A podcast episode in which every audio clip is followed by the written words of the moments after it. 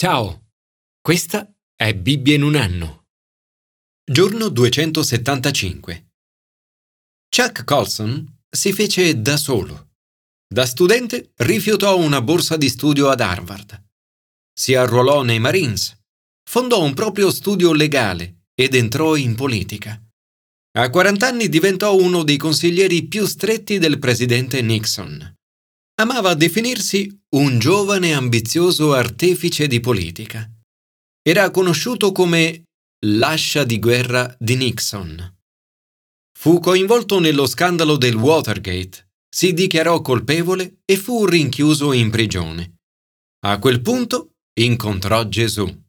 Il giorno della sentenza, nel lasciare il tribunale, disse Quello che è successo oggi in tribunale è la volontà del tribunale e la volontà del Signore. Ora desidero dare la mia vita a Gesù Cristo e lavorare per Lui sia in prigione che fuori. Ed è proprio questo che Colson ha fatto.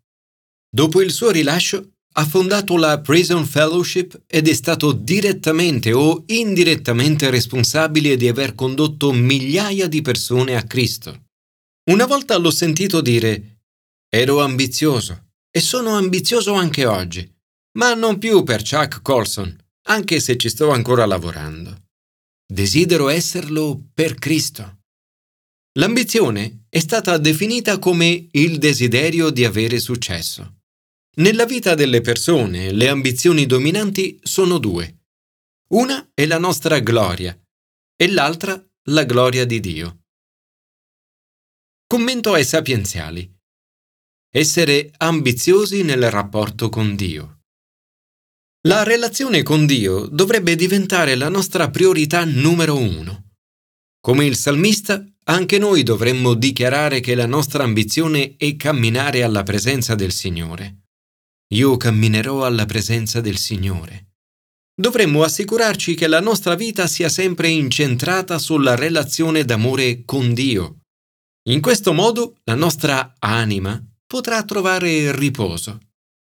Questa relazione si fonda su molti modi in cui sperimentiamo l'aiuto di Dio.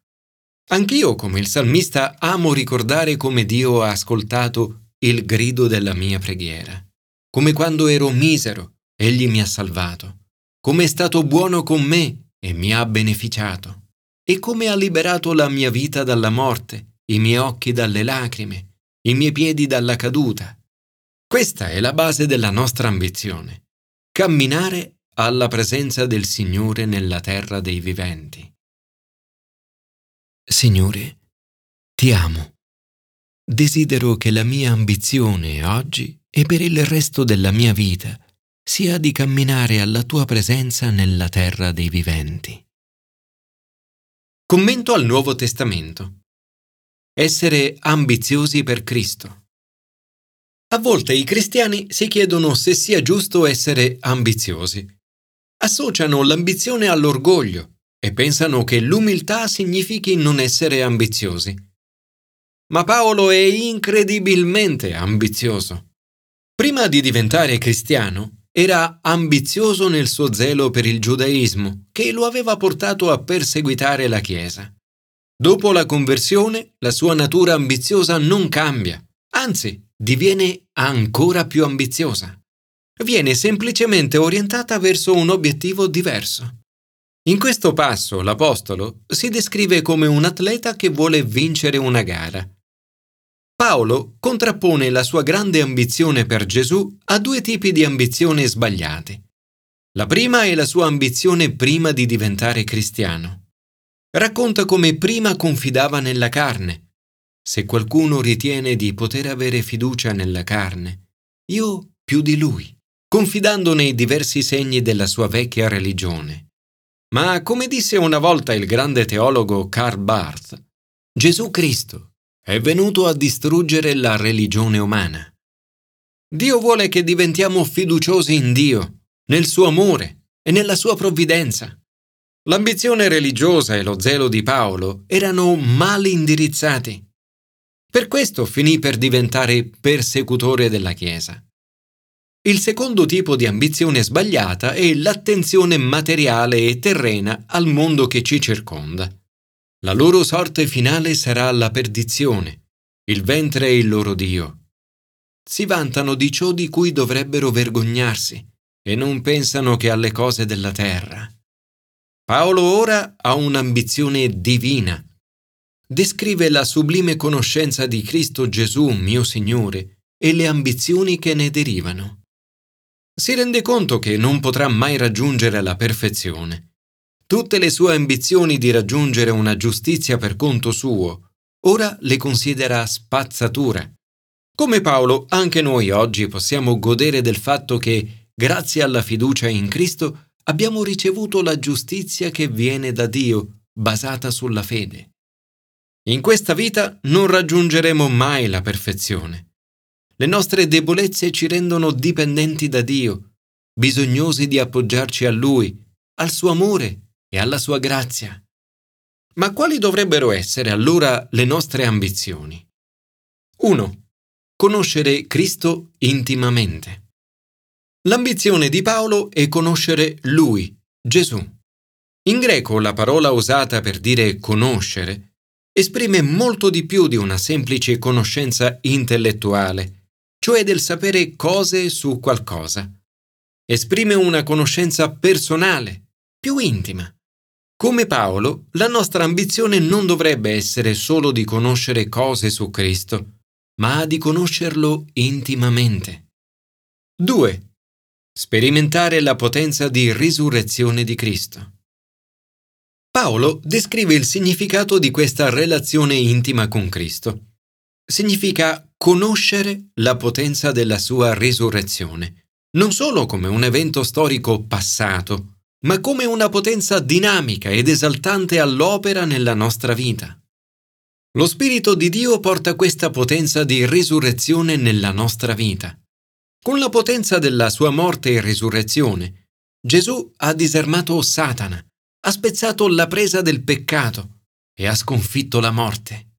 Questa potenza è a nostra disposizione per permetterci di vivere una vita santa e di servire gli altri con la sua potenza di risurrezione. La nostra ambizione dovrebbe essere di conoscere meglio questa potenza. 3. Partner della sofferenza di Cristo. Per Paolo, conoscere Cristo implica la comunione alle sue sofferenze e diventare conformi alla sua morte. Per lui la sofferenza è una parte inevitabile della conoscenza di Cristo. Non è una pena, ma un privilegio. Gesù ha sofferto ed è morto in un modo unico. È morto per i nostri peccati, per salvarci da ciò che meritiamo. Non soffriremo mai esattamente come lui ma a volte soffriremo per le nostre ambizioni divine. Questa sofferenza è il risultato pratico della nostra vita cristiana. Per alcuni questo significherà ricevere opposizione e persecuzione. Per tutti noi significherà vivere tutti i dolori e le afflizioni nella lotta contro il peccato, sia all'interno che all'esterno. È in momenti di sofferenza come questi che sperimentiamo la comunione con Cristo. Per questo questa comunione dovrebbe diventare la nostra ambizione numero uno, a qualsiasi costo. 4. Conoscere la propria destinazione. Conoscere Cristo significa condividere il suo destino, nella speranza di giungere alla risurrezione dai morti. Quando Paolo dice speranza di giungere, non dubita di questo, ma riconosce che si tratta di un mistero meraviglioso. Jackie Pullinger ha detto che Dio le ha dato occhi di risurrezione. Dice, solo Gesù apre gli occhi, ma tutti coloro che credono nella risurrezione dei morti sanno che la loro destinazione è un luogo di conforto, un paese migliore, una città celeste.